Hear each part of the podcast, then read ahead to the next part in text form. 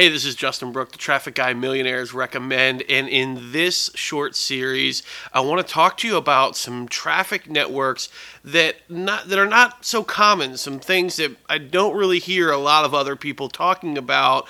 I follow a lot of traffic blogs and a lot of uh, in, in, forums and stuff like that. So I have seen them, and if, and if you're like me and you're just a total geek at this, then you've probably heard of these as well.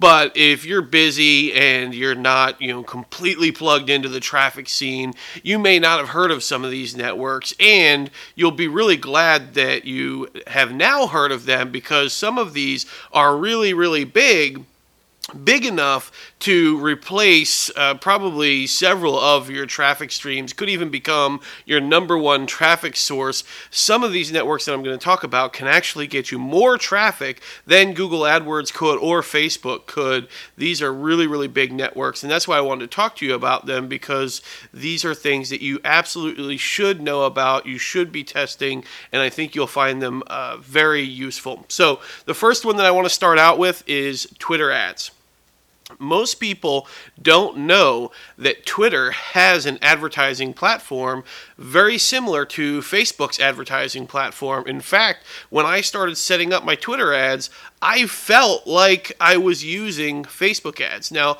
you know, the colors are a little bit different and they move the buttons around a little bit, but it's pretty much the same thing. I mean, you have very similar targeting, which is kind of why everybody likes to use Facebook. You know, everybody uses Facebook for two reasons.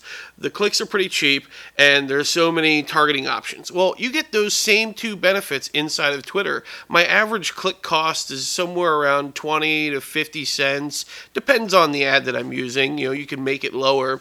Um, and then the targeting settings are amazing. I mean, you can target by location, you can target them by a keyword, by a hashtag. If you want to just uh, target all of your competitors' Twitter followers. You can do that and steal all their Twitter followers. You can. Uh, there's a lot of different targeting options on there, so I suggest you go check out Twitter ads. You can start really, really cheap. I mean, if, I mean, as little as like five dollars a day, really, if you wanted to. But I suggest going on there, throw 25 bucks a day on there, and see what happens. It's really, really good for promoting native content. So if you're into native advertising, Twitter ads is a beautiful way to do that. It really works good when you're promoting blog posts. If you are an expert or if you have a blog, Twitter ads is amazing at promoting your content, promoting your blog. If you have, uh, if you're an expert and you have like videos on YouTube or you have a uh, speaking seminar that you know, recording of your seminar on Vimeo or whatever, that kind of stuff is really good on Twitter ads, but I've driven it straight to squeeze pages, straight to sales pages, and that works as well. And nothing makes me giggle more than when I see somebody retweeting one of my advertisements on, on Twitter ads. So that's really, really valuable. So check out Twitter ads, they have a ton of traffic on there. You'll get retweets, you'll get followers, you'll get clicks You'll get uh, people favoriting it. It's it's really really a, a very valuable traffic network that I highly recommend people check it out. If you're doing Facebook ads, you should absolutely be copying your campaign over onto Twitter ads.